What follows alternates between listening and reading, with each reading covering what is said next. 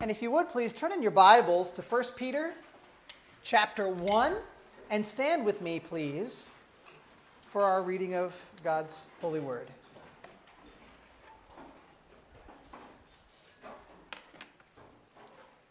I believe we just sang about really good things, don't you? Yes, yes. Amen. Amen. My thanks to our team of musicians and singers and to our men who read the Word of God for us this morning. I'm grateful for everyone who helps us to worship. For those who help set up and all the rest, we are certainly, certainly grateful. 1 Peter chapter 1, have you found it? God's word for us today is found in verses 3 through 5. And here's what the Lord says to us today Blessed be the God and Father of our Lord Jesus Christ. According to his great mercy, he has caused us to be born again to a living hope through the resurrection of Jesus Christ from the dead, to an inheritance that is imperishable, undefiled, and unfading, kept in heaven for you, who by God's power are being guarded through faith for a salvation ready to be revealed at the last time. Let's pray together. Lord, you are good, and we are grateful for your saving grace and your keeping powerful mercies. And I pray that this morning, as we study your word, you will teach us only truth. And I pray that you will bring us to lives of repentance and thanksgiving and change, salvation, whatever you want to do with us. I pray you'll do it well with us this morning. Grant us hope and joy and life. We pray in Christ's name. Amen. You can be seated.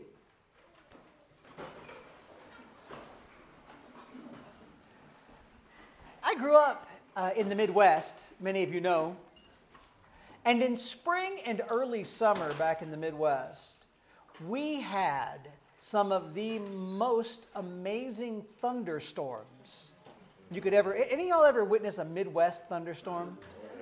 They, they're different than they are out here, aren't they? And I can remember we'd sit on the porch and we would just watch the lightning in the sky and the clouds rolling toward us and the wind would pick up and the breeze would get cooler. And eventually across the fields, you know, where I lived, it was cow pastures, you know, but across the fields, these sheets of rain would just start rolling across until they finally hit. And the funny thing about a spring thunderstorm in the Midwest is long, long before the gray clouds are in the southwestern part of the sky, and long before the alerts come out on the TV or on the radio back then, you could just feel that the storm was on its way. Something about the change in the air pressure, something about the feel of the evening, just let you know what was coming. And now I never have, by the grace of God. Have any of you ever broken a bone? You, you ever notice how well you can tell what's happening with the weather? You know something's coming. Some of you, by the way, have broken many bones. Uh, Jan. But you know, that feeling of, man, something in my bones says a storm's coming. I think Peter had that feeling in his old bones in somewhere around 63, 64. AD, maybe 62. Because he knew a storm was coming. He knew persecution was coming. And in his first letter in the scriptures, Peter writes words of courage and hope for believers, scattered exiles about to face a really difficult period. Here's something else you need to know. When I was a kid, we were never scared of the storms. We just weren't. There might be strong winds, there might be pounding rain, there might be lightning, there might be tornadoes. We weren't worried. Because we knew in my family, if it got bad enough, we would go down into my granddad's basement and we would wait out the worst. See, no matter how bad the storm is, friends, if you know you're going to come out the other side, you don't lose heart. Well, in just the same way, Christians in the first century needed to know that no matter how bad the storm of persecution would be that was on the horizon, they needed to know that they could and they would stand. They needed to know that they would come out the other side. And what gave the first century persecution expecting church hope? That's the very thing that needs to give you and me hope in our present generation because we too have no idea how hard things could get in our culture if the world around us continues to oppose the things of God. Do you honestly sit back comfortably and believe that there's no chance Christians in our culture could ever be persecuted? If you do, you're not thinking straight. Now, like the first century church, we need to cling to something. And I would say that Peter tells us here that we're going to cling to glorious salvation. By the way, that's our little sermon title for today Glorious Salvation. We need to know that if God saved us, God will keep us. We need to know that even if the things that we face in our future cost us our earthly lives, God has a salvation for us that will more than make up for anything we could ever lose. Now, if you're a note taker, and some of you are, I want you to make room for a set of eight things to write down as we look at this section for a second time. Peter's told us in the first of verse 3, first part of verse 3, Blessed be the God and Father of our Lord Jesus Christ. He's called us to praise God. Now we're going to get eight reasons why. And all eight of those reasons are related to salvation. And all eight of those reasons to praise God are loaded with theological truths. So obviously, if there's eight, we need to get started right now. So let's go. Point number one salvation is from the mercy of God. Salvation is from the mercy of God. Where do I get that? Look at verse 3. According to his great mercy, he has caused us to be born again.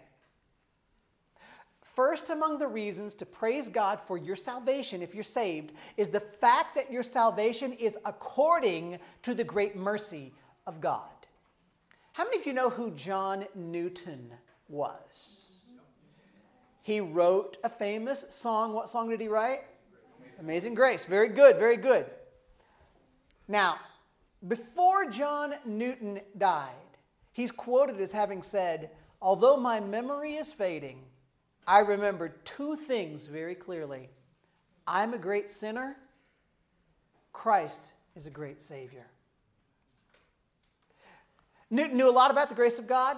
He had been a slave ship captain. He was part of kidnapping and selling human beings. That's evil. But he had been saved by the mercy of God. And John Newton's tombstone today, you could go visit it. It reads John Newton, clerk, once an infidel and libertine, a servant of slaves in Africa, was, by the rich mercy of our Lord and Savior Jesus Christ, preserved, restored, pardoned, and appointed to preach the faith he had long labored to destroy. What would you say is the right word to describe salvation granted to a nasty human being? What's the right thing to say about God not crushing to powder a man who had done everything he could as a scoundrel to earn the wrath of God? What is the right word for God withholding the hell that a man like John Newton deserved? The word, my friends, is mercy. Wouldn't you say? God had mercy on a sinner like Newton, and that led to, that was Newton's salvation. And the same questions could be asked of any single one of us sitting in this room right now and anyone hearing this later. We have all sinned against God. One way or another, you and I are sinners, right? We've all earned the judgment of God. And the fact that God has chosen to withhold from us the hell we deserve, that's. Listen, if you aren't in hell right now, you're having a better day than you deserve.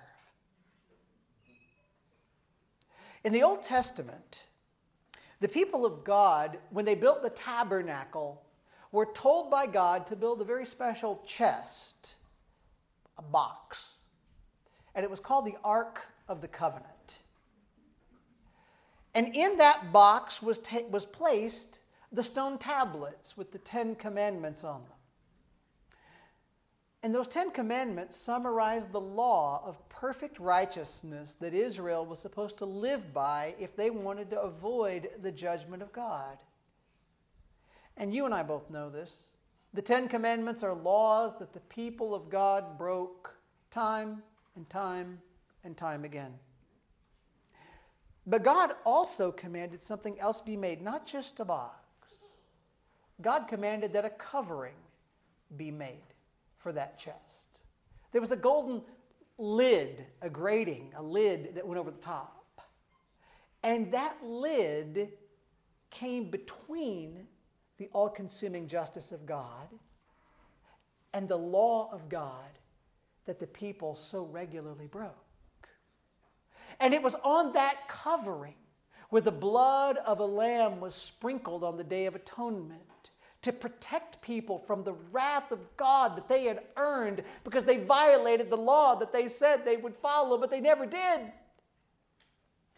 Do you know what God called that lid, that covering, that place that protected the people from the judgment of God falling on them for breaking the law that they were guilty of breaking? You know what the lid was called? God called it the mercy seat.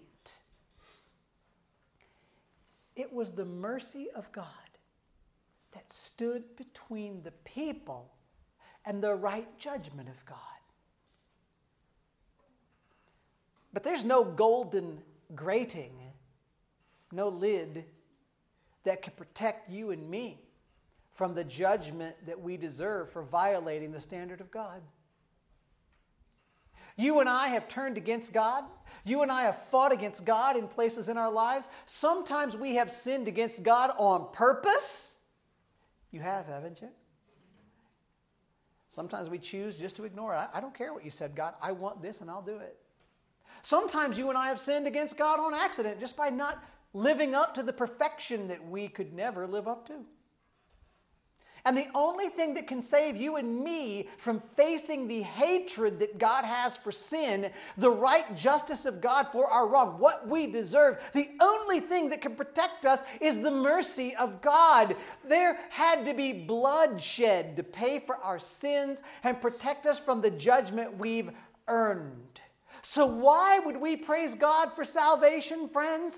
First, Praise God because your salvation, if you're saved, finds its source in the mercy of God.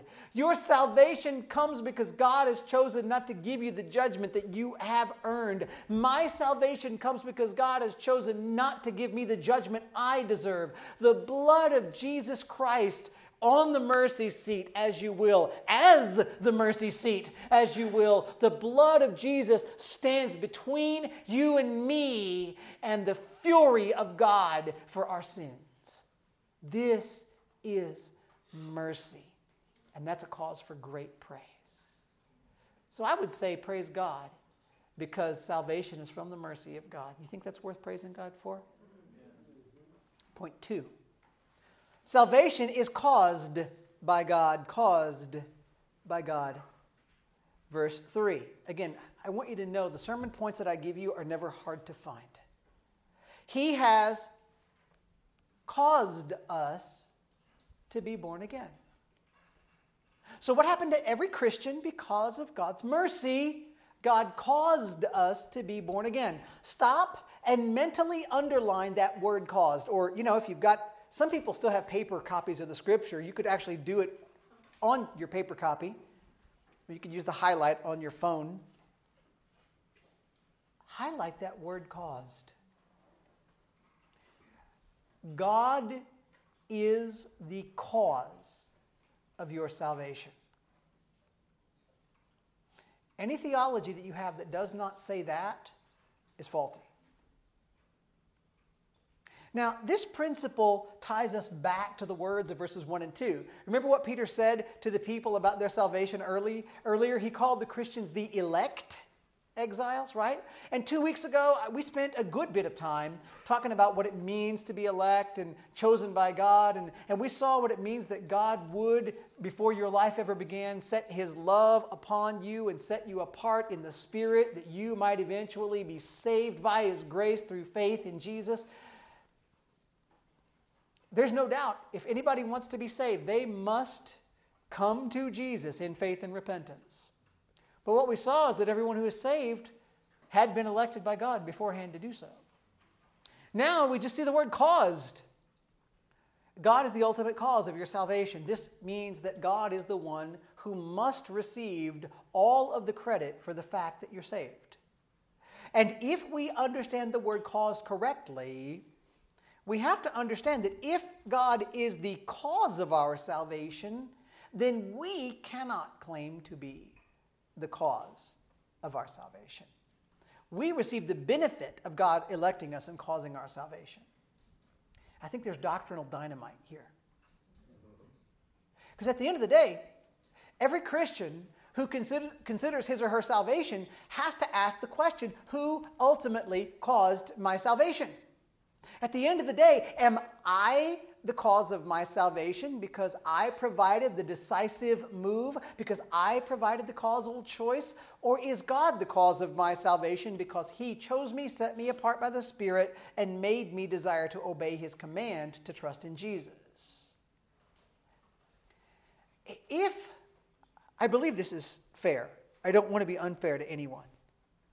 But I believe that if I did something to cause my salvation, if I cause my salvation by my actions or my choices, depending on what religion you come from, then I would believe that I deserve at least a modicum of credit. Because I at least thought rightly.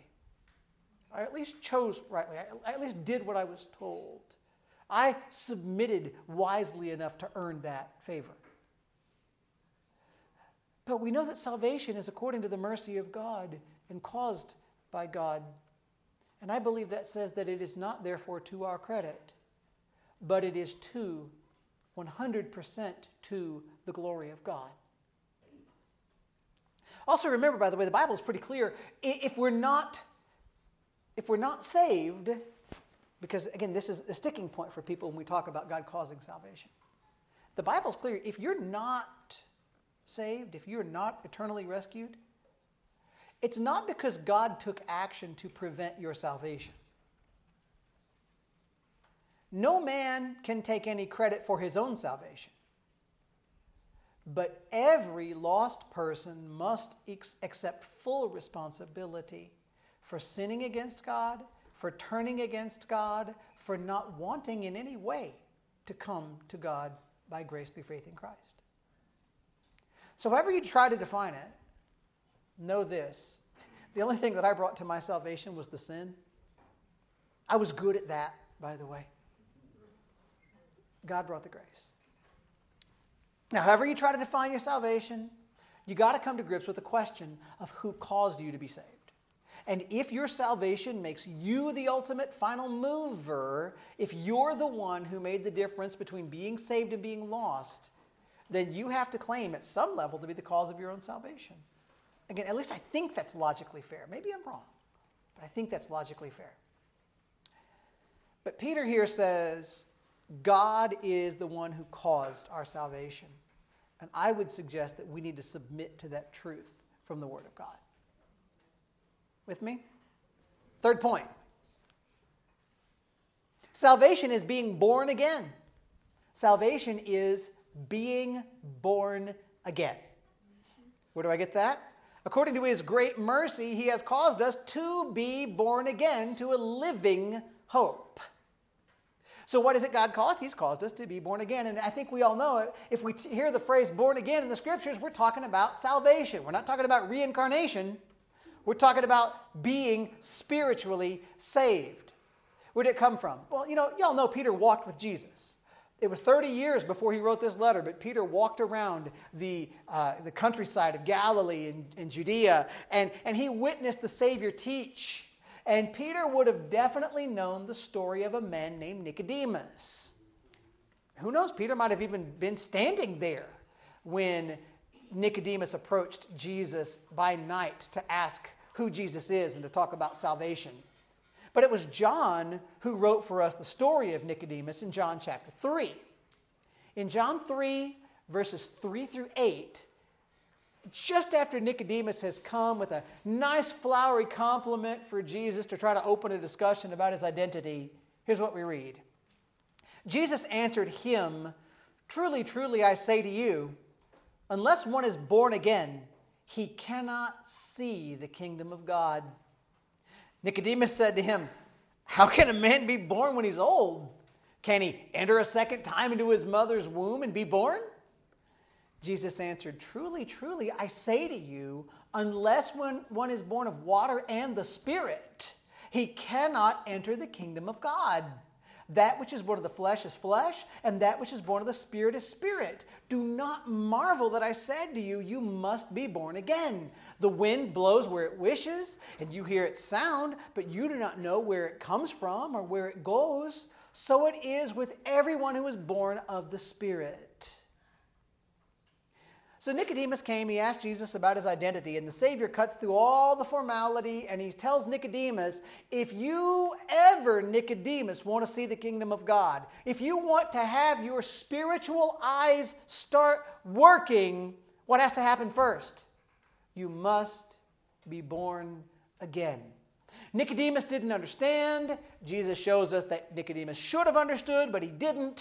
And so Jesus is clear. The only way that any person ever sees the kingdom of God is if he is given by God new birth, a birth that is spiritual and not merely physical. And notice here, Jesus then talks in the passage about the work of the Spirit. He says, the wind blows. That's kind of odd, but if you know this in Greek, the Greek word for, for spirit and the Greek word for word the same word. So it's kind of fun what Jesus is doing here. Very similar sounding words. Um, it says, We know that the wind blows. We can see its effect, but we can't see what starts the wind. And we certainly can't start the wind ourselves. Have you ever noticed you can't make the wind start or stop? Have you ever wanted to? I mean, we live in the desert. I guarantee you, you've said, I wish I could get a breeze. But try one day and see how well you can do starting it. Well, in just the same way, Jesus says, the Spirit of God moves on His own to cause us to be born anew, born to eternal life. Now, later in John chapter 3, Jesus is going to make it absolutely clear that every single person, nobody's left out, every single person who comes to him in faith will be saved. But before he tells us that, he tells us that this is caused by the moving of God's Spirit to grant us new birth, new birth to new eternal spiritual life. And, and even the born again imagery places all the credit for your salvation in the hands of God, doesn't it? No baby causes his or her birth. Um, gosh, I wish Kevin and Danielle were here because Kevin has this glorious story from when Carter was about to be born, and the people in the hospital kept saying to Kevin, "Oh, the baby's telling us that she's just about ready to come." Or, and and Kevin's like, "No, the baby's not telling you anything. The baby's not speaking at this point." No child in his or her mother's womb is considering whether or not they like the concept of arriving on a Thursday. No. A child who is born is caused to be born by forces well beyond that child's control. And even if that child could think to himself or herself, man, I must have caused that. I kicked really hard and here I went.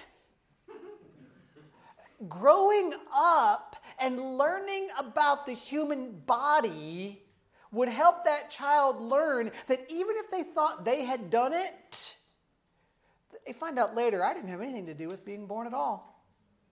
Being born happened to me. I didn't bring it about.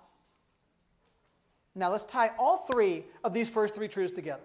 Because this is heavy, you know, this is some deep waters we're swimming in, right? Salvation is from God's mercy.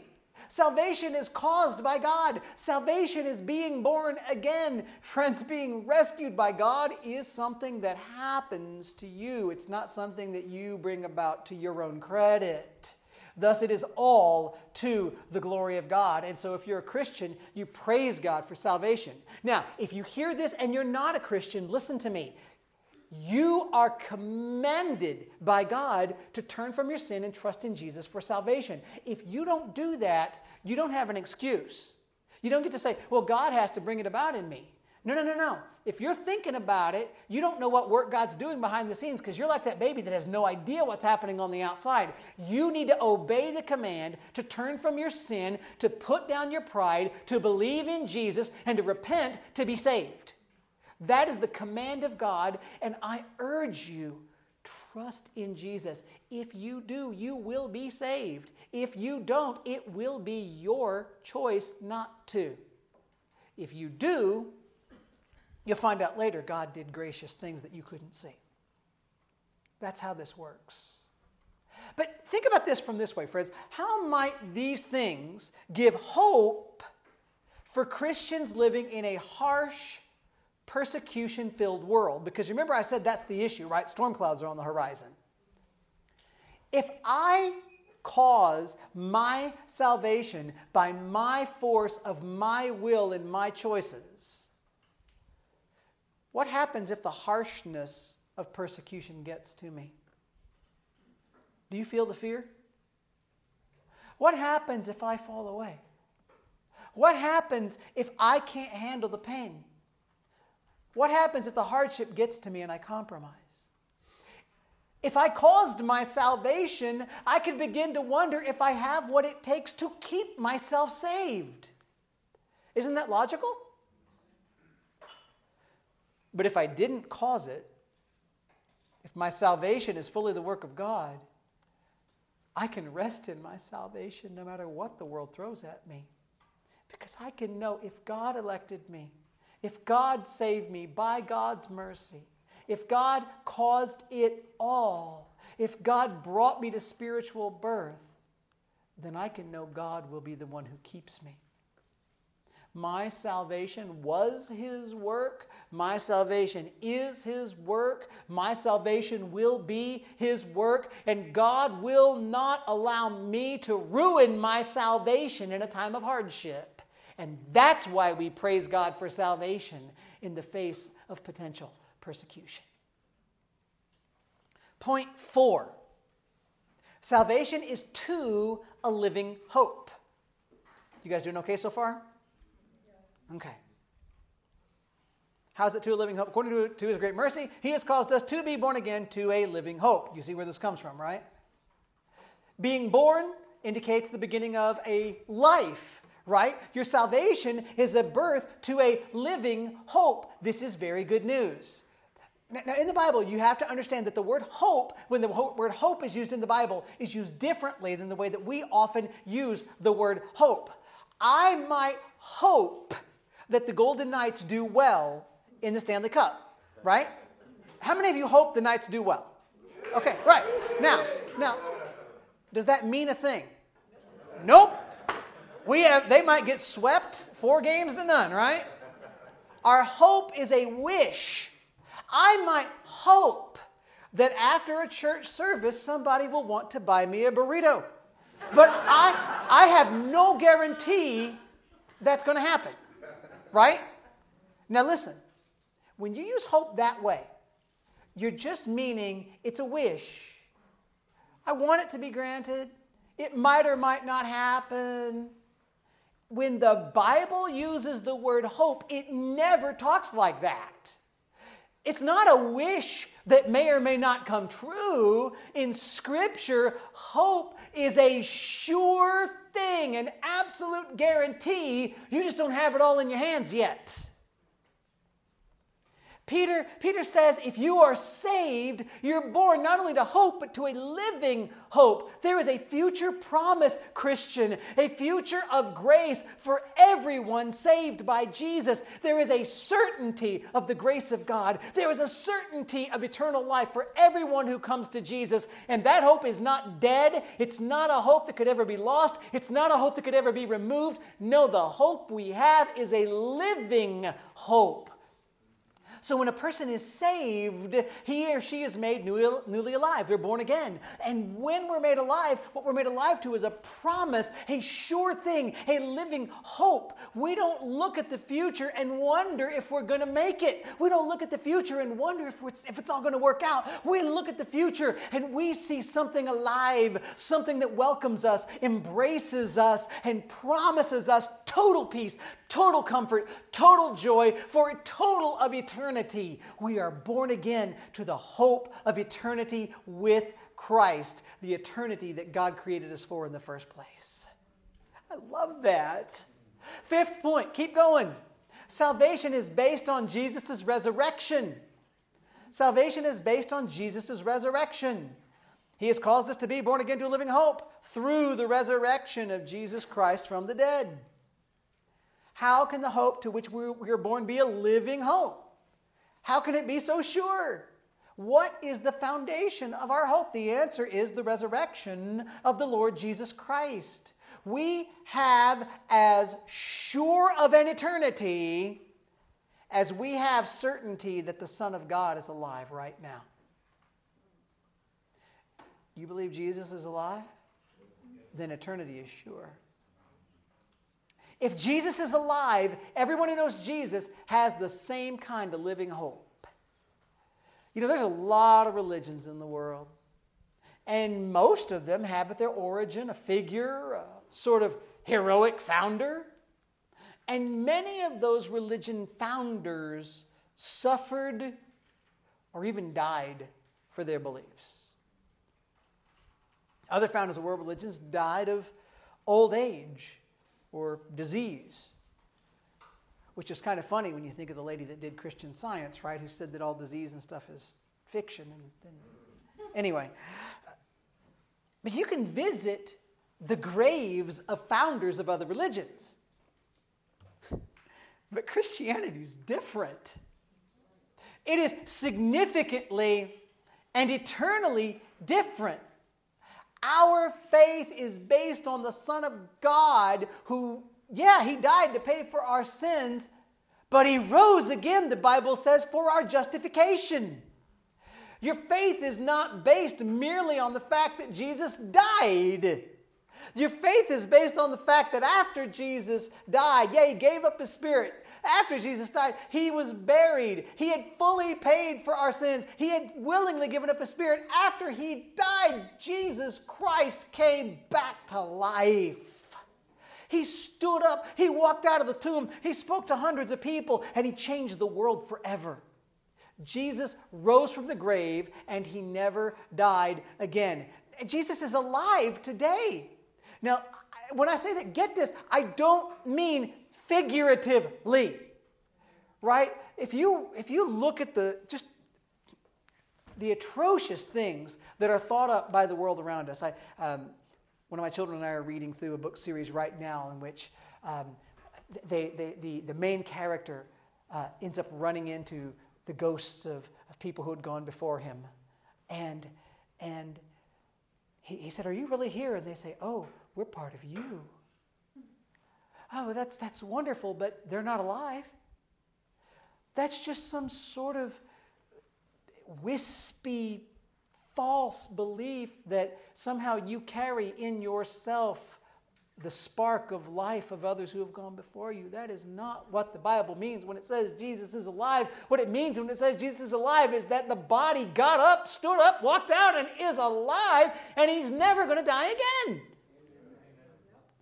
And our hope is in Jesus, which means our hope is a living hope. It's in Jesus' identity. He calls himself the resurrection and the life. In John uh, 11, 25, and 26, Jesus said, I am the resurrection and the life. Whoever believes in me, though he die, yet shall he live. And whoever, every, everyone who lives and believes in me shall never die. Do you believe this? Jesus asked. Amen. How does that help you face a hard world? Jesus promises you if you die in Him, you have resurrection in Him. That's good. Jesus promises you that because He lives after death, if you're His, you get to live after death, no matter how you die. You can look at the threat of death and you can know that that kind of threat is not a final threat. In Matthew 10 28, Jesus said, Do not fear those who kill the body but cannot kill the soul. Rather, fear him who can destroy both soul and body in hell. He said, Fear God, not death. Jesus tells us, Don't you fear anybody who can just kill your body. For the Christian, the threat of death is the threat of opening up a portal to eternal joy, eternal happiness, eternal peace. If a persecutor threatens our lives, a true believer in the Lord Jesus, because of the resurrection of Jesus, doesn't have to crumble. We can say, So you're threatening to send me to be with Jesus? Bring it on! Point six salvation is to an eternal inheritance. This is so much fun. Three, at the, toward the middle and end, says He's caused us to be born again to a living hope through the resurrection of Jesus Christ from the dead to an inheritance that is imperishable, undefiled, and unfading. Honest question Have you ever wished that you might have a long lost rich uncle die and leave you a fortune. We've seen it in the movies. We're not wishing ill on anybody. Don't, don't mistake it. But I think there are many of us in this room who think to ourselves we could make use of an unexpected million or two. well, the inheritance that Peter's talking about here is better than a bunch of money from dead Uncle Louie. The inheritance that Peter's talking about brings to mind the promises of God and the glories of God. See, in the Old Testament, God promised his people an inheritance, right? You remember all that inheritance language kept being used in the Old Testament? God told Abraham, later Moses, that the people of God could have an inheritance in the land of Canaan. God would help Israel come up out of Egypt. God would help them to have that inheritance by conquering the land and driving out its inhabitants. And they could keep their inheritance so long as they continued to follow the law of God. That was a good inheritance, right? But man, is there one better than that? The people of God, true followers of God, have always known that there's an inheritance better than money or property or health or fame in this life. Again, Matthew 6, 19 to 21, Jesus said, Do not lay up for yourselves treasures on earth where moth and rust destroy and where thieves break in and steal but lay up for yourselves treasures in heaven, where neither moth nor rust destroys, and where thieves do not break in and steal. For where your treasure is, there your heart will be also. When Peter talks about our inheritance, friends, uh, how solid does he make it?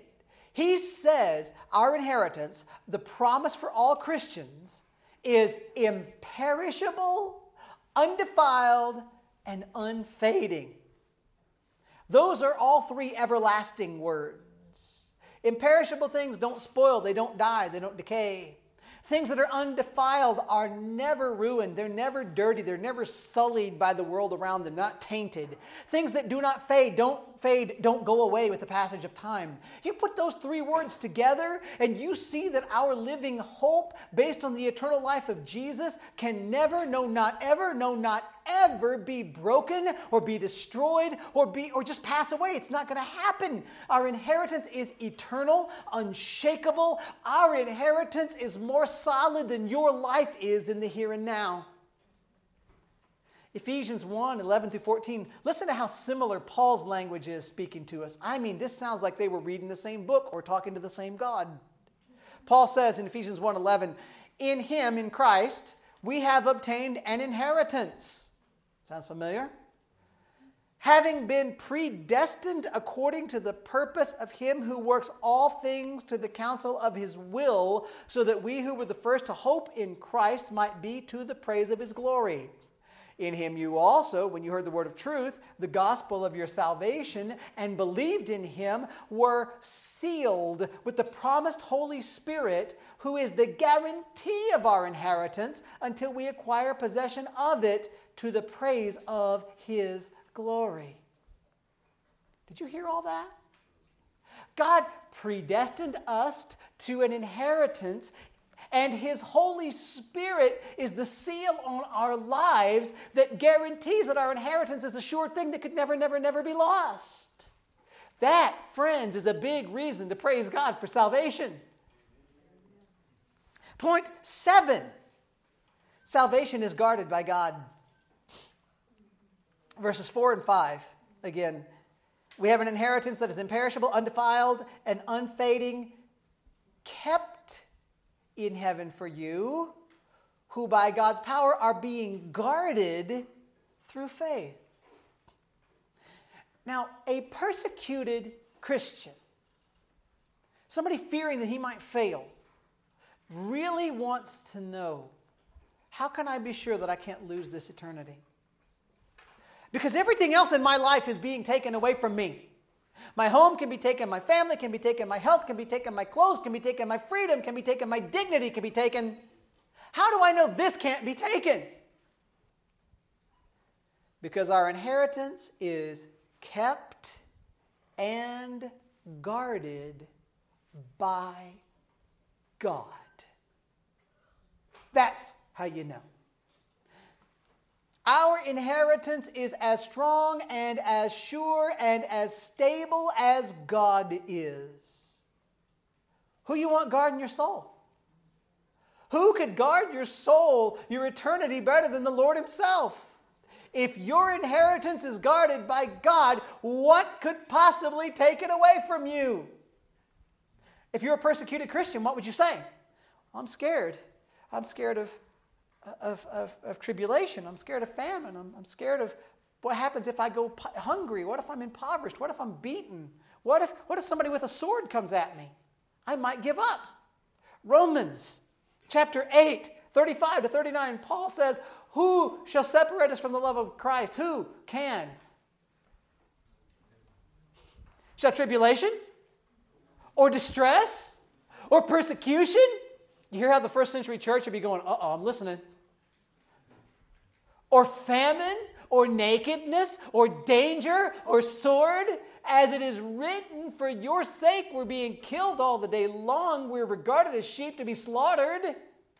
Paul says, No! No! In all these things we are more than conquerors through him who loved us. For I'm sure that neither death nor life, nor angels, nor rulers, nor things present, nor things to come, nor powers, nor height, nor depth. What else should I think of? Nor anything else in all creation will be able to separate us from the love of God in Christ Jesus our Lord. Peter said in verse 5 God keeps us, God guards us. You can't lose that. But he says God guards us. Look at this. Through what does God guard you? Through faith. This is interesting. That means that God's going to keep you, Christian. And He's going to guard. What's He going to guard? He's going to guard your inheritance, but He's not just doing that, He's going to actually be the one who guards your faith. Peter is not saying, hey, once saved, always saved. Pray the prayer and then live whatever you want. That's not what he's saying. Peter is not saying God's going to keep you, so if you lose faith and never return, no big deal. No. What Peter's saying is since God caused your faith, since God caused your rebirth, God is going to be the one who keeps your faith. You can know if you're a Christian today, you're going to be a Christian tomorrow because your faith, if it's real faith, is kept and guarded by God. Eighth point, last point. Some of you can go, salvation will be revealed at the return of Christ. Verse 5, he says, We're kept for a salvation ready to be revealed in the last time. Why praise God for salvation? At the end, your salvation is something you praise God for because it's something that's going to be seen as true and as solid and as sure and as stable and as lasting at the return of Jesus. In the last time when the Lord Jesus returns to this earth, and the Lord Jesus will return to this earth, praise God for that. When Jesus returns, the genuineness, the stability of your salvation is going to be proved. Those who have come to faith in Jesus are going to be given brand new resurrection bodies, and we will live eternally in the presence of God on a renewed earth. How do I know? 1 Corinthians 15, 51 and 52 says, Behold, I tell you a mystery. We shall not all sleep, but we shall all be changed in, the, in a moment, in the twinkling of an eye, at the last trumpet. For the trumpet will sound, and the dead in Christ will be raised imperishable, and we shall be changed. 1 Thessalonians 4 16 to 18, Paul says, For the Lord himself will descend from heaven with the cry of command, with the voice of an archangel, and with the sound of the trumpet of God, and the dead in Christ will rise first. Then we who are alive, who are, uh, who are left, will be caught up together with them in the clouds to meet the Lord in the air, and so we will always be with the Lord. Therefore, encourage one another with these words. Why praise God for salvation? Praise Him because if you're saved, that salvation is going to be seen, realized, fully experienced when Jesus Christ returns. Saved people with new bodies are going to live sin free, incorruptible lives on an uncorrupted earth where the curse is gone and the glory of Jesus remains forever. And that's going to be good. When I was a kid, we didn't fear the storms. Why? Not even the scary ones. We had full confidence that we were going to come out the other side. God, in our passage today, is telling believers don't fear the storms of persecution because He will bring you out the other side. Why praise God for salvation? Salvation is from the mercy of God. Salvation is caused by God. Salvation is to be born again. Salvation is to a living hope. Salvation is based on Jesus' resurrection. Salvation is to an eternal inheritance. Salvation is guarded by God. And salvation will be revealed at the return of Christ. If you have salvation, if you have confidence in, in that you know Jesus, then have confidence in Jesus and hope and praise God for this glorious gift of salvation. If you don't know where you stand with Jesus, here's what I urge you confess your sin to God, submit to Him, believe in Jesus, surrender your life to Him today, and ask for salvation. He will give it. Let's pray. Lord God, you are so good. Your word is so rich. There's a thousand ways, Lord, that we still have just barely scratched the surface of this text. But take the word that you've given us, take the salvation that you've put before us, and teach us and encourage us and cause us to move forward because of who you are. Cause us to move forward and be strengthened. Cause us to glorify your name. Give us hope. Give us grace. Give us life. Help us get it right, Lord, that we might praise you and trust in you most. We ask it in Jesus' holy name. Amen.